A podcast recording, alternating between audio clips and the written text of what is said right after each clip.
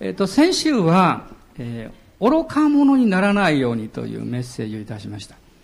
で、今日はですね、その逆に、えー、それでは、まあ、賢い者として、イエス様を信じる信仰に立って歩むということはどういうことなのかということをお話したいと思います。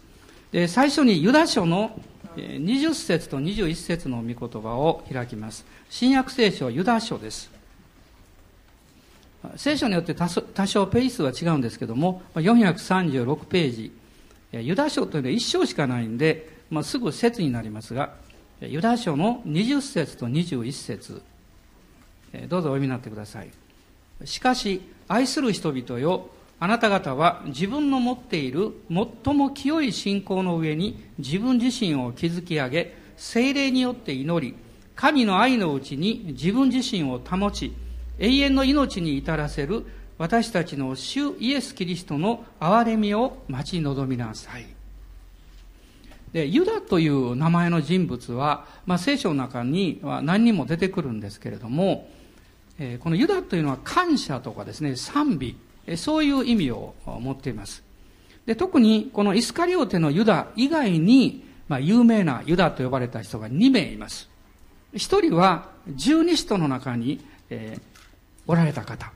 まあ、彼はあの、福音書の十二使徒の名前の紹介によっては、別の名前に呼ばれています。それは、タダイというふうに呼ばれています。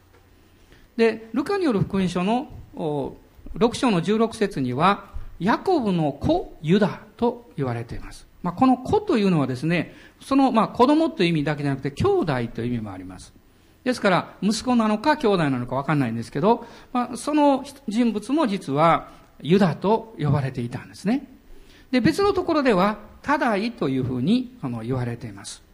このタダイという人物は、実は最後の晩餐で、その席上でイエス様に質問をした人物なんです。まあ、それは、14章の22節ヨハネによる福音書ですけども、まあ、そこに出てくるんですが、まあ、後でこの14章を開くんですけども、まだ彼はこういう質問をしました。イスカリオテでないユダがイエスに言った。主よ、あなたは私たちににはご自分を表そうとしながら、世には表そうとなさらないのはどういうわけですか？まあ、こういう質問をした。まあ、彼はいろんなことをこう考える人物であったということが、まあ、想像できるわけです。で、もう一人の有名なユダは、イエス様の弟にあたりますユダなんですね。まあ、イエス様は精霊によって見込まれましたけども、その後、ヨセフさんとマリアによって、え子供たちが何人も与えられました。あの、妹たちの数はわからないんですけども、男の兄弟の名前は、えマタイによる福音書の13章の55節の中に、え出てきます。えそこに、ヤコブや、また、このユダや、ヨセフや、この、そういう人々の名前が出てくるんですね。で、この、イエス様のですから、まあ、え家族としてのつながりの、ま、弟の一人がユダという人物で、で、このユダという人物は、十二使徒の中には入っていませんけれども、このユダの手紙を書いた人物です。また、彼は初代の教会のリーダーの一人として非常に活躍した人物であるということが、このわかります。でユダヤ書っていうのは結構難解な書なんですね。あの、難しいことも出てくるんですけれども、さっき読んだところに彼は、あの、一つの私たちに対するチャレンジを語っているわけです。それは、最も清い信仰の上に自分自身を築き上げなさいと言ってます。で、今日のテーマはこれなんです。最も清い信仰。まあ、英語では、あの、holy faith というふうになってますけど、最も清い most holy faith ですね。なってます、英語ではね。で、この言葉というのは、この前後を見ますと、まず二つのことが考えられるんです。一つは、自分の持っていると書いてます。私はここにまず矛盾を感じるわけです。こんな罪深いものが清い信仰なんか持てるんだろうかと思うわけです。皆さんそう思いませんか？もし誰かがあなたに、あなたの持ってる信仰は清いですかって言われたら頭かくでしょ、きっと。いや、その、あのですね。でも聖書は、あなたの持っている清い信仰という言葉を使っています。ですからこれはもちろん私たちが生み出した信仰でないということが明白なんです。もし皆さんが、私は自分で頑張って信じなきゃいけないとか、こういうふうにならなきゃいけない、そういう信仰を持たなきゃいけないと思ってるんであれば、あなたが生み出している信仰になります。ですからそれは清くないです。清い信仰というのは100%神様から与えられた贈り物としての信仰以外に何者でもないわけです。信仰はこの点において、まあ日本の社会はここは混乱しています。信仰ってのは自分が信心することだと思っています。聖書の信仰はそうじゃないです。あなたが心を開いて、イエス様を受け入れると信仰が上からドーッとやってくるわけです。この信仰は、どんなに罪深い私やあなたのような存在であっても、これは清い信仰であると言われています。ある意味でですからクリスチャンは自分の生活の中にもう一人の自分を持ってるわけです。ね、イエス様を信じてイエス様に従っている自分を持っています。この自分があなたの人生の主人になることが必要なんです。あなたがイエス様を信じている自分をしもべにしてしまってはいけないんです。イエス様を信じているあなたが主人になると、古い今までのあなたの生き方がしもべになります。ね、そして、新しい自分に従っていけるようになるわけです。ローマ人の手紙の14章の22節というところを開いていただけますでしょうか。ローマ人への手紙の14章の22節です。ここは非常に興味深いことが書かれておりまして、それはクリスチャンが現実生活の中でいろんなこう問題にぶつかります。これどうしたらいいんだろうというふうな問題ですね。その時にあなたは何を基準にして判断するかということです。まあ、具体的に申し上げてもいいでしょう。先日、若槻姉妹のお葬儀の時に、姉妹自身がね、まあ、お母様はもちろん仏教徒でいらっしゃいますから、あの、証拠のことでですね、姉妹は自分の信仰をどう明かしするかということを、まあ、叩かれたわけですよ。そして、私は証拠はしませんと。ね、しかし最終的には、まあ、お母様もそれを受け入れてくださって、そして、姉妹は、あそういう形で、まあ、仏式ですから、お葬式は。あの、お葬式に臨んだわけですね。で、まあ私や家内や何人かの方たちだけが、まあ参列することができまして、まあそこでもちろんそういうふうにいたしましたから。逆にお母様はですね、あ、あの、証拠をなさらなかった方たちがクリスチャンなんですね、というふうに理解してくださったそうです。で、私たちがそういう問題というのは具体的にはですね、あの、いろいろ細かいところであるわけです。こういう時どうしたらいいんですかとかね。その時の基準は、何か教会に電話して、あの、教会のルールはどうなってますかって、こういうことではないんです。あなたがイエス様を信じて持っている信仰によって判断したらいいんです。これが基準です。で、後で、いや、あれ間違ったかなと思ったら、次からは直したらいいんです。皆さん、イエス様が語っている、聖書が語っているその信仰の生き方というのは、あなたを縛るものではありません。皆さん、この違いを覚えていただきたいんです。宗教というものは人間が作ります。普通は。ですから人間を縛るんです。ところが、聖書の言ってる信仰は人間が作ったものではありません。神の子が来てくださって与えられた信仰です。ですから逆のことが起こります。あなたを自由にします。あなたを解放します。この世とか人間が与えたものは皆人間を縛ろうとします。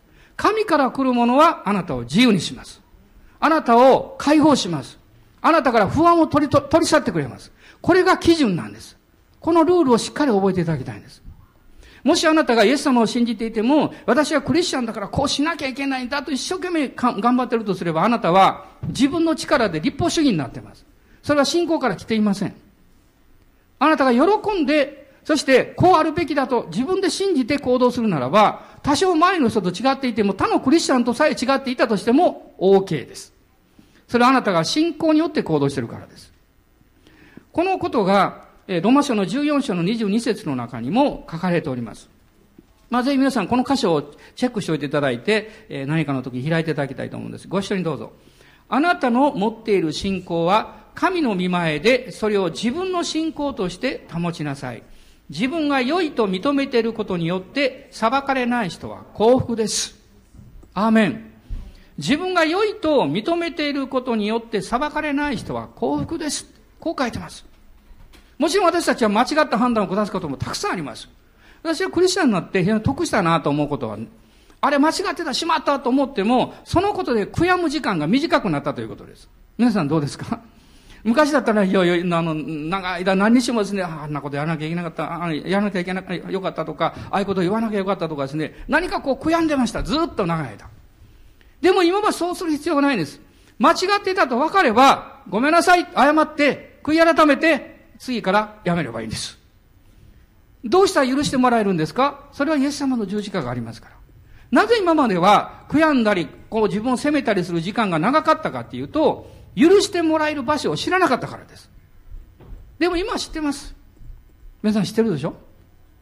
ねイエス様でしょ？イエス様の十字架が許しの場所ですから、そこに持って行って、え、イエス様、これから私は、え、この信仰で行くことにします。で、そういうふうに成長していくわけです。ですから、この自分の持っている信仰というのは、別の言い方をすると、精霊によって与えられた信仰です。ローマ人の手紙の10章の17節の中に、イエス様はこうおっしゃいました。私があなた方に語った言葉は、霊であり、また命である。こうおっしゃいました。イエス様が語られた言葉を受け入れること。これが信仰です。人間の言葉は人間の霊が入っています。ですから、人間の霊はさっき言ったようにあなたをコントロールしたり、あなたを縛ったりします。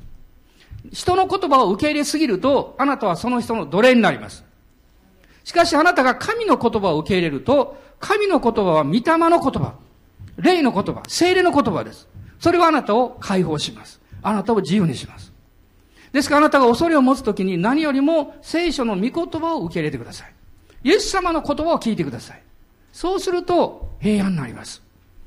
このように自分の持っている信仰というのは精霊によって与えられた信仰であるということが一つです。もう一つ大事なことは、このユダ書の20節の中に書かれていましたが、自分自身を築き上げると書いてます。清い信仰というのは、あなたを立て上げる働きをします。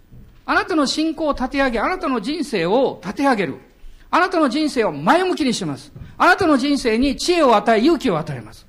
これが精霊によって与えられる信仰です。自分が築き上げられなければ、これは神から来た信仰じゃありません。もしあなたが何を聞き何を持ったとしても、それがあなたを責めたり、あなたを何か、えー、あの自信を失わせたり、あなたに恐れをもたらしたり、あなたの正しい生き方に対して有害なものを与えるとすれば、それは誰が言おうが間違っています。この世的であり悪魔的なものです。精霊によって来る信仰というもの、そして神様の御言葉から来る働きは、常にあなた自身を立て上げます。築き上げます。この築き上げるという言葉は、実は、まあ、第一コリントの14章の中に、えー、自分の徳を立て上げる。威厳は自分の徳を立て上げとありますが、同じ言葉が使われています。つまり、霊的な力があなたの内面を立て上げます。私がなぜ威厳を大事にするかというと、それは威厳を通してあなたの霊が介護されるからです。その時に、あなたの霊の領域にいらっしゃる聖霊様の力が同時に解放されます。そうすると、あなたの心の中に平安が与えられ、そしてあなたの考え方が前向きになります。それは信仰の霊が働くからです。もし私たちがですね、どんなことでもそうですけど、頭の中で考えていますと、どんどんどんどんしんどくなります。初めのうちは、あいいかなと思ってるんですけど、しばらく考えるとできるかなと思うようになりますね。そのうちにできないんじゃないかと思うようになります。そのうちにあの人反対するんじゃないかとか、こういう問題が起こってくるんじゃないかと、こう考えてしまいます。そしてついには、やめようと思います。しかし、精霊が働かれると逆のことが起こります。初めは難しいかもしれない、できないかもしれないと思ってます。しかし、精霊様あなたの霊性を立て上げてくださいます。霊性が立て上げられると、あなたの目が神様の方に行きます。そしてあなたは自分にこう言います。私にできなくても、神にはできる。アーメンでしょうか？私には難しくても、神様は真実な方だ。その時に勇気が与えられます。力が与えられます。そして、神様があなたの中にくださったその働きというものを成し遂げることができるように変えられていくわけです。この20節と21節の中に、ユダは3つの勧めを言いました。そのように自分自身が築き上げられていくために、まず精霊によって祈りなさいと言っています。この精霊による祈りの中に、威厳の祈りも加えられます。非常に重要な働きです。二つ目は、神様の愛のうちに自分自身を保ちなさいと言っています。三つ目は、憐れみを待ち望みなさいと言っています。イエス様の憐れみを待ち望みなさい。さて、これはどういうことなんでしょうかこの三つのことを、福音書から別の御言葉で今日は説明したいと思います。まず第一は、ヨハネによる福音書の14章の一節です。ヨハネによる福音書の14章の一節、えー、ご一緒にどうぞ。あなた方は心を騒がしてはなりません。神を信じ、また私を信じなさい。精霊によって祈るというのはどういうことでしょうつまり、それは、あなたの信仰が引き上げられることです。信じるものに変えていただくことです。イエス様は復活の後に弟子たちに現れました。トマスがその時いませんでした。トマスが後でやってきて、みんなが興奮してる時に、もうイエス様現れたよって言うと、私はそんなもの信じないと言いました。その後でイエス様はすぐに現れなさいました。なぜなんでしょう？多くの人々は、この不信仰なトマスに、私は生きてるんだということを示すためにイエス様が現れたんじゃないかと考えます。私はイエス様はそんな暇がないと思います。そうじゃありません。二つの理由があります。第一の理由は、トマスを信じていたということです。トマスを信じていたがゆえに、不信仰な態度を取ったこのトマスにご自分を表しなさいました。二つ目の理由は、トマスを用いたいと思ったからです。ですから、トマスはその後、あの、11人の、ああごめんなさい、12弟子のうちの11人の中の10人が殉教しましたけど、トマスはその一人になりました。まあ、インドの方に行ったと言われてますね。神様あなたを信じてます。神様あなたを愛しています。だからあなたに何度も何度も恵みを表してくださいます。そしてトマスにイエス様はこうおっしゃいました。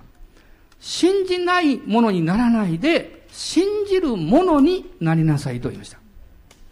皆さん、この言葉をよく注意して考えていただきたいんです。イエス様は、私が復活したことを信じなさいと言ったんじゃないんです。信じるものになれと言ったんです。つまりあなたは、いつも不信仰の側か信仰の側かどっちかに立ってます。真ん中に立つことはできないんです。どっちかに立ってます。イエス様がおっしゃったのは、信じる側に立ちなさいとおっしゃったんです。私たちの問題はどういう問題でしょう？信じる側に立たされているにもかかわらず、信じないこと、信じないことに心を開いてしまうということです。例えば、毎日の生活の中で突然思いがけないことをやってきたり、あるいは心配事がやってくると、もう心をうろたえてしまいます。不安になります。その時にあなたは、信じない側の働きを受け入れてしまうわけです。だから動揺します。でも神様の恵みはこうです。たとえあなたがそうであっても、私はあなたを信じているから、私はあなたを愛しているから、私はあなたに出会おうとおっしゃるんです。そして御言葉によって語ってくださるんです。イエス様はそれにた、そのことについておっしゃったんです。神を信じ、また私を信じなさい。なぜ祈るんでしょう？なぜ祈りが必要なんでしょう？それはあなたの信仰を立て上げるためです。何かの答えをもらうために私たちは祈るんじゃないんです。あなたの信仰が立て上げられれば、あなたの必要は全て答えられます。皆さん、例えばあの、ご家族の中で、あの、こういう会話があるでしょ？えー、まあ、子供が例えばお父さんと言って、お父さんこれ買ってよってね、言う、言いますね。で、お父さんがそれを聞いて、あどうして必要なのか。ね、あ、必要だなと思ったら、分かった、買ってあげようというか、いうこともあるでしょう。でも全てがそういう必要ありません。ある時はですね、顔を見て、うん？っていうだけでわかります。そして変わってくれます。どうしてですか？それは本当はですね、もう、その必要としているその子供たちの側にお父さんもお母さんもいるわけです。そっちの側にいて、できることであれば、助けてあげたいことであれば、何でもやってあげようと初めから思ってるわけです。問題は、子供の側がそれを信じるかどうかなんです。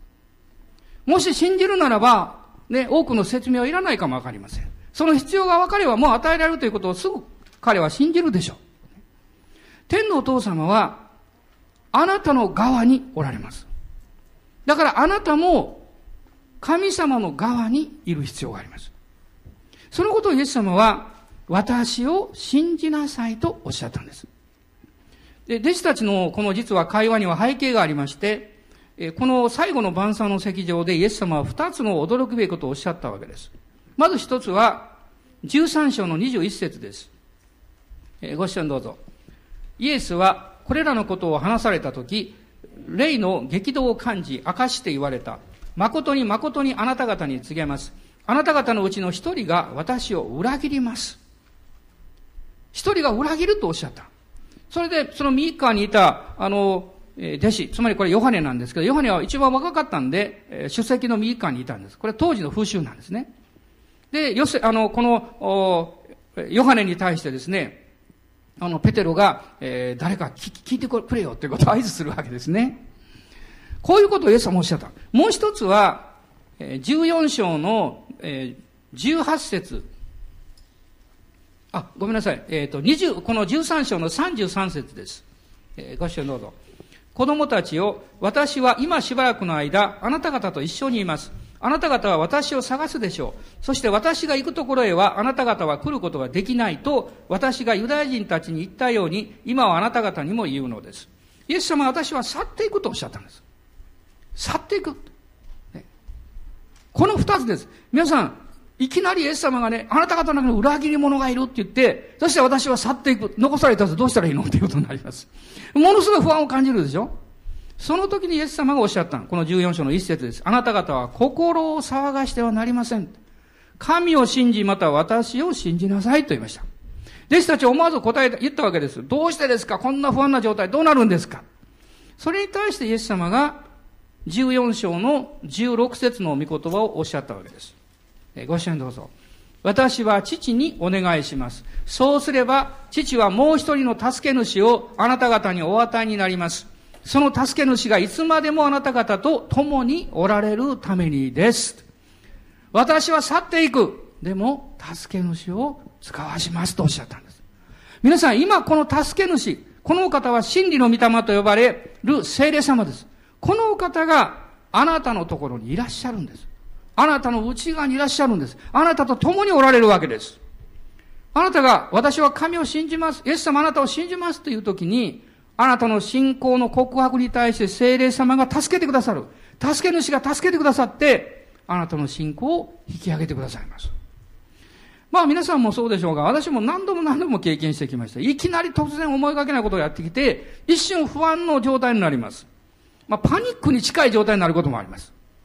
その時に鍵は、私が今感じていることや考えていることを無視して、私が信じていることを告白することです。これが大事なことです。つまり、イエス様を見上げることです。あなたがその時に感じたことや考えていることの中にどんどん入っていくと、あなたは恐れと思い煩いの中に引き込まれてしまいます。しかしあなたが信じていることを見上げるんです。イエス様の方を見上げるんです。そうするとあなたの口から当然この祈りが出てきます。主よ私はあなたを信じます。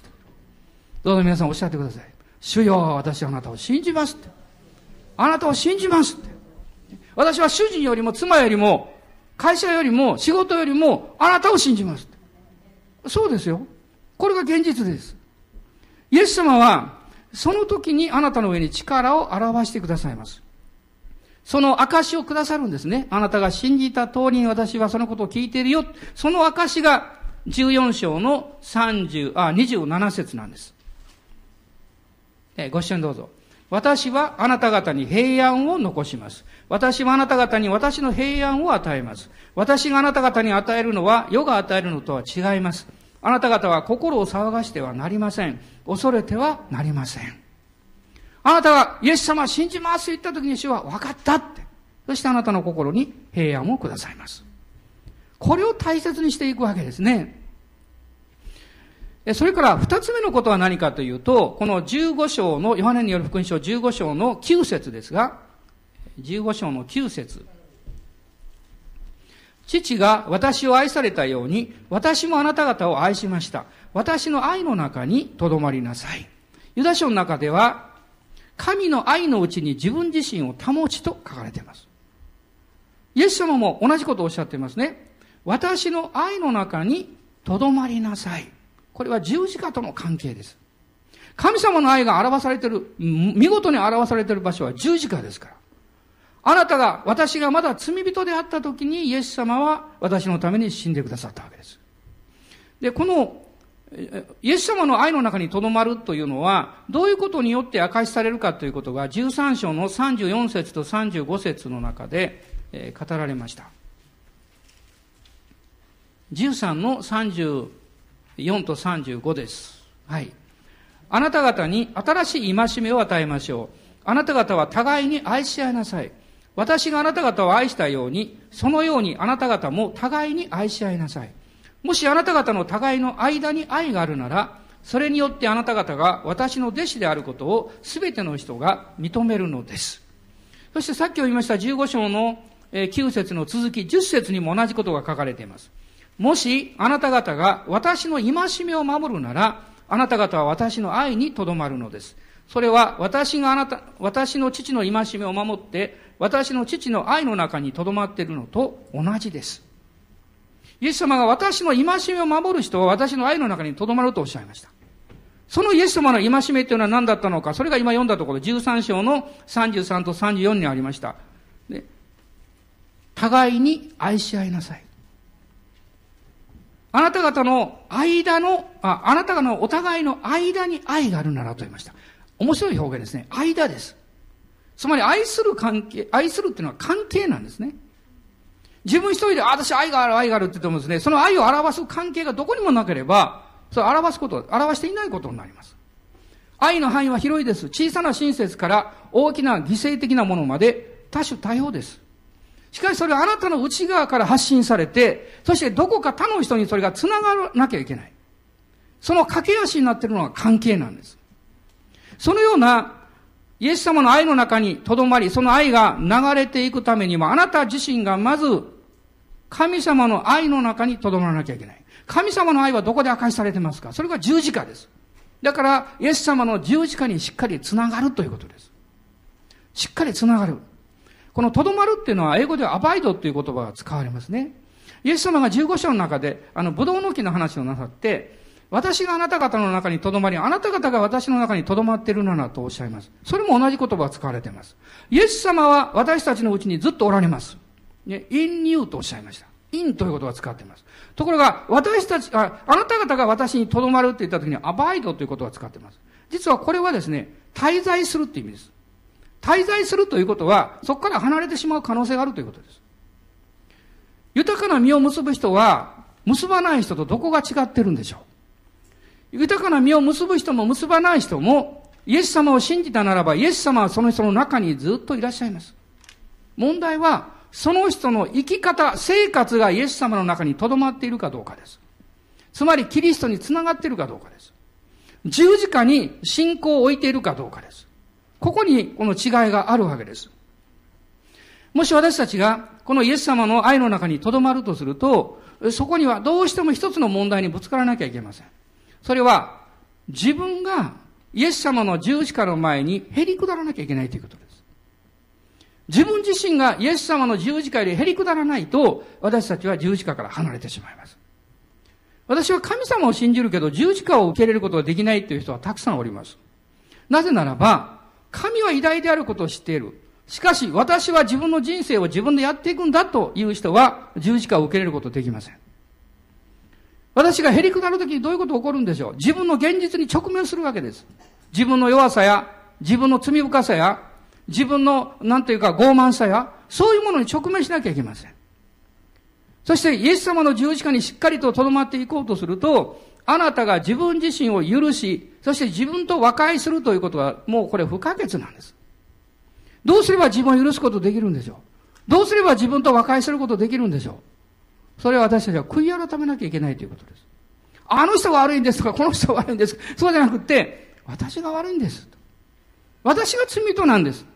他の人の部分は他の人の問題です。でも私の部分だけ考えると、私は罪人なんです。いや、あの人よりマシですよ。そんな問題じゃないんです。あなたがどうかということです。私たちが自分がへり下って主は私の罪深いものです。どうぞ許してくださいっていう時にイエス様の十字架と繋がります。そしてあなたはその時からイエス様の十字架につながり、イエス様の愛の中にとどまるようになるんですよ。私はこのロマ書の5章の8節の、まだ罪人であった時というこの言葉をよく思い出します。なぜかっていうと、その言葉を考えるときに、あ、私はもはや思い煩いの中であるとか、高慢な生き方の中であるとか、恐れるという、そういう生き方の中に留まる必要がないんだということがわかるんです。私は不完全である。それは神様知っておられる。その不完全で罪深い弱い私をあえて、そのまま愛してくださって、許してくださって、そして罪を清めてくださって、キリストと繋がるようにしてくださった。これを信じる信仰を持てばいいんだということがわかります。あなたがイエス様の十字架につながって、イエス様の愛の中に留まるときに、自分を受け入れる力と愛が与えられます。自分を受け入れることのできない人は、アイデンティティを持ってません。自分に対する確信がありません。自分の人生に、その生き方に確信のある人は自分を受け入れてるからです。あなた自身を許さないとあなたは自分を受け入れることできません。それは十字架なんです。イエス様の十字架の中で私たちは自分を許すことができます。そしてしっかりイエス様につながります。その時にあなたはアイデンティティを持つことができます。そうするとどうなるんでしょう？このヨハネによる福音書の15章の16節というのは非常に有名なんですけれども、16節の、前半を特に読みたいと思います。あなた方が私を選んだのではありません。私があなた方を選び、あなた方を任命したのです。神に選ばれたんだという信仰をしっかり持つことができるようになります。選ばれたことを知っている人は誇りを持ちます。その生き方が前向きになります。もう一つのこと、三つ目のことですが、ユダ書の中には、イエス、主イエスキリストの憐れみを待ち望みなさいと書かれていますが、神様の恵みをいただくことが必要です。神様の恵みをいただいたときに、この三つ目のこと、私に従いなさいという御言葉につながることができます。ヨハネによる福音書の21章を開いてください。21章の19節と20節です。19と20、ご一緒に読みましょう。これは、ペテロがどのような死に方をして、神の栄光を表すかを示して言われたことであった。こうお話になってからペテロに言われた。私に従いなさい。ペテロは振り返、振り向いて、イエスが愛された弟子であが後についてくるのを見た。この弟子はあの晩餐の時、イエスの右側にいて、主よあなたを裏切る者は誰ですか？と言ったものである。ペテロは彼を見てイエスに言った。主よ、この人はどうですかあ、ごめんなさい。続けて読んでください。22節まで。イエスはペテロに言われた。私の来るまで彼が生きながらえるのを私が望むとしても、それがあなたに何の関わりがありますかあなたは私に従いなさい。二回イエス様おっしゃいましたね。私に従いなさい。19節。そして22節。あなたは私に従いなさい。この従いなさいというのは、ついてきなさいって意味なんですよ。日本語とで誤解します。従いなさいって言うと頭からこう、ね、何か命令されてですね、もう自分の意見も何もない。もう何もかもつあの、従わなきゃいけないんだとこう思います。イエス様はそんなこと言ってないです。ついてきなさいと言ってるんです。で英語ではですから、フォローミーです。イエス様についてきなさい。私はある興味深い見言葉を開きたいと思うんですけど、また、マルコによる福音書の一章の17と20、17からなんですが、まあ、マルコによる福音書の一章です。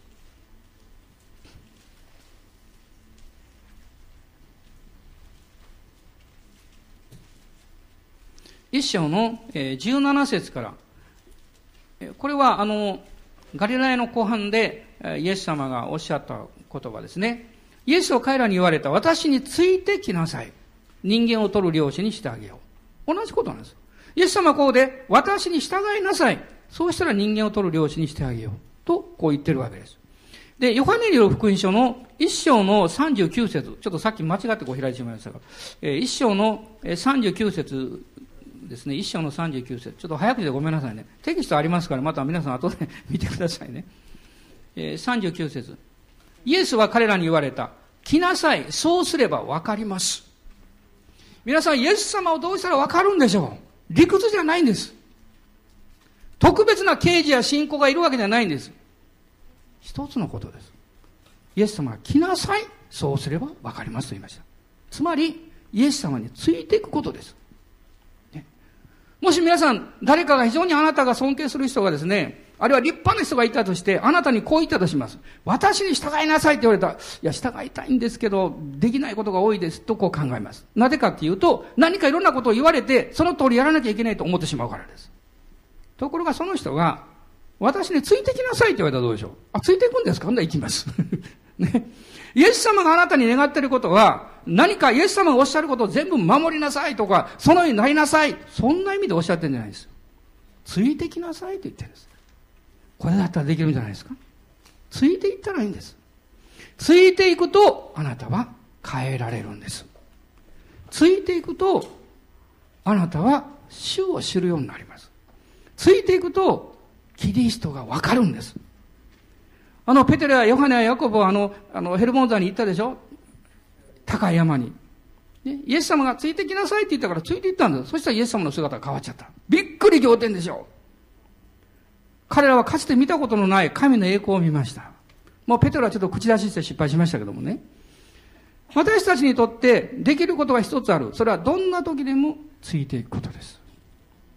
ついていけばいいんです。主はあなたにおっしゃっています。あなたの最も清い信仰を自分の持っている信仰を築き上げるために必要なことは何も難しいことはない。祈りの中で信じなさい。そして、イエス様の十字架の愛の中に留まりなさい。そして、イエス様についていきなさい。こうおっしゃってるだけです。立ち上がりましょう。ハレルヤイエス様感謝しますアーメンイエス様感謝しますハレルヤ今一緒に祈りましょう皆さんどうぞご自由にお祈りください何か私は自分が自信がないって本当にまたこういう失敗したとか私はイエス様の弟子にふさわしくないなって思ってませんか？まあ心配しないで私なんか毎日思ってます。でもすぐに思いを切り替えます。私は自分見ると失敗だらけで罪深くって本当の信仰で弱い。いろんなことを皆さんからの必要も聞いて十分に祈ることもできないし何の助けもすることはできない。でも一つのことだけはできるといつも思っています私はイエス様についていきますイエス様が必要を持っておられる全ての人をケアし愛し助けてくださる私はついていってイエス様がしなさいよとおっしゃったことをする。そういうのあったらできるかなと思ってます。私たちは多くの必要があります。でも、なくてならぬものはただ一つです。このお方を愛し、このお方についていくだけです。ハレルヤ、感謝します。今どうぞ今朝はですね、あなたの重荷を下ろしてください。あなたの人生の重荷、あなたの家族の重荷、あなたの将来の不安、あなたの経済の問題、悩むことは罪じゃありません。でも、悩んでばかりいないでください。悩んでばかりいても成長しないからです。あなたの人生を立ち上げることはできないからです。でも今日、私たちは信じます。主の愛にとどまります。イエス様についていきます。ついていきます。毎週毎週多くの方がメッセージをインターネットで聞いてくださっています。そして時々ご連絡くださいます。励まされました。元気になりました。と言ってご連絡くださいます。私はそれを聞くとき本当に嬉しいです。私たちがこの地上でできることはほんのわずか。でも、一つのことはいつもやり遂げたいんです。イエス様を信じる人を励ましたいんです。イエス様を信じる人に力を持ってほしいんです。ですから祈ります。賛美します。アーメン。感謝します。今皆さんと一緒に賛美したいと思います。パワーオブラブという賛美を一緒にしましょう。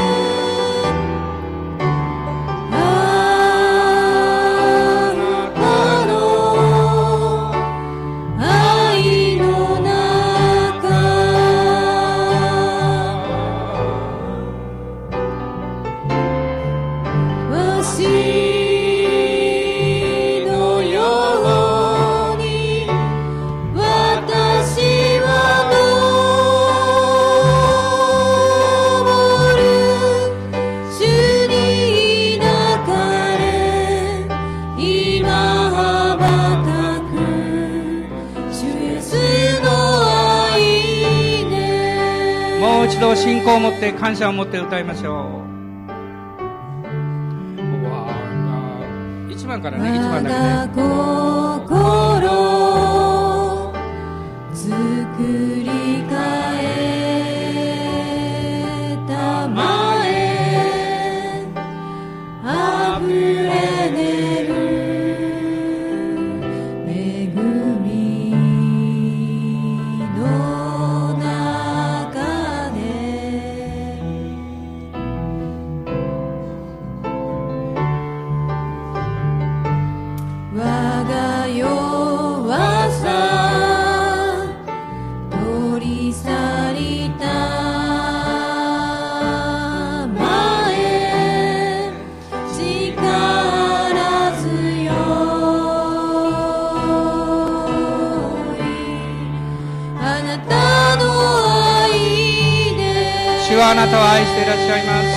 changing my.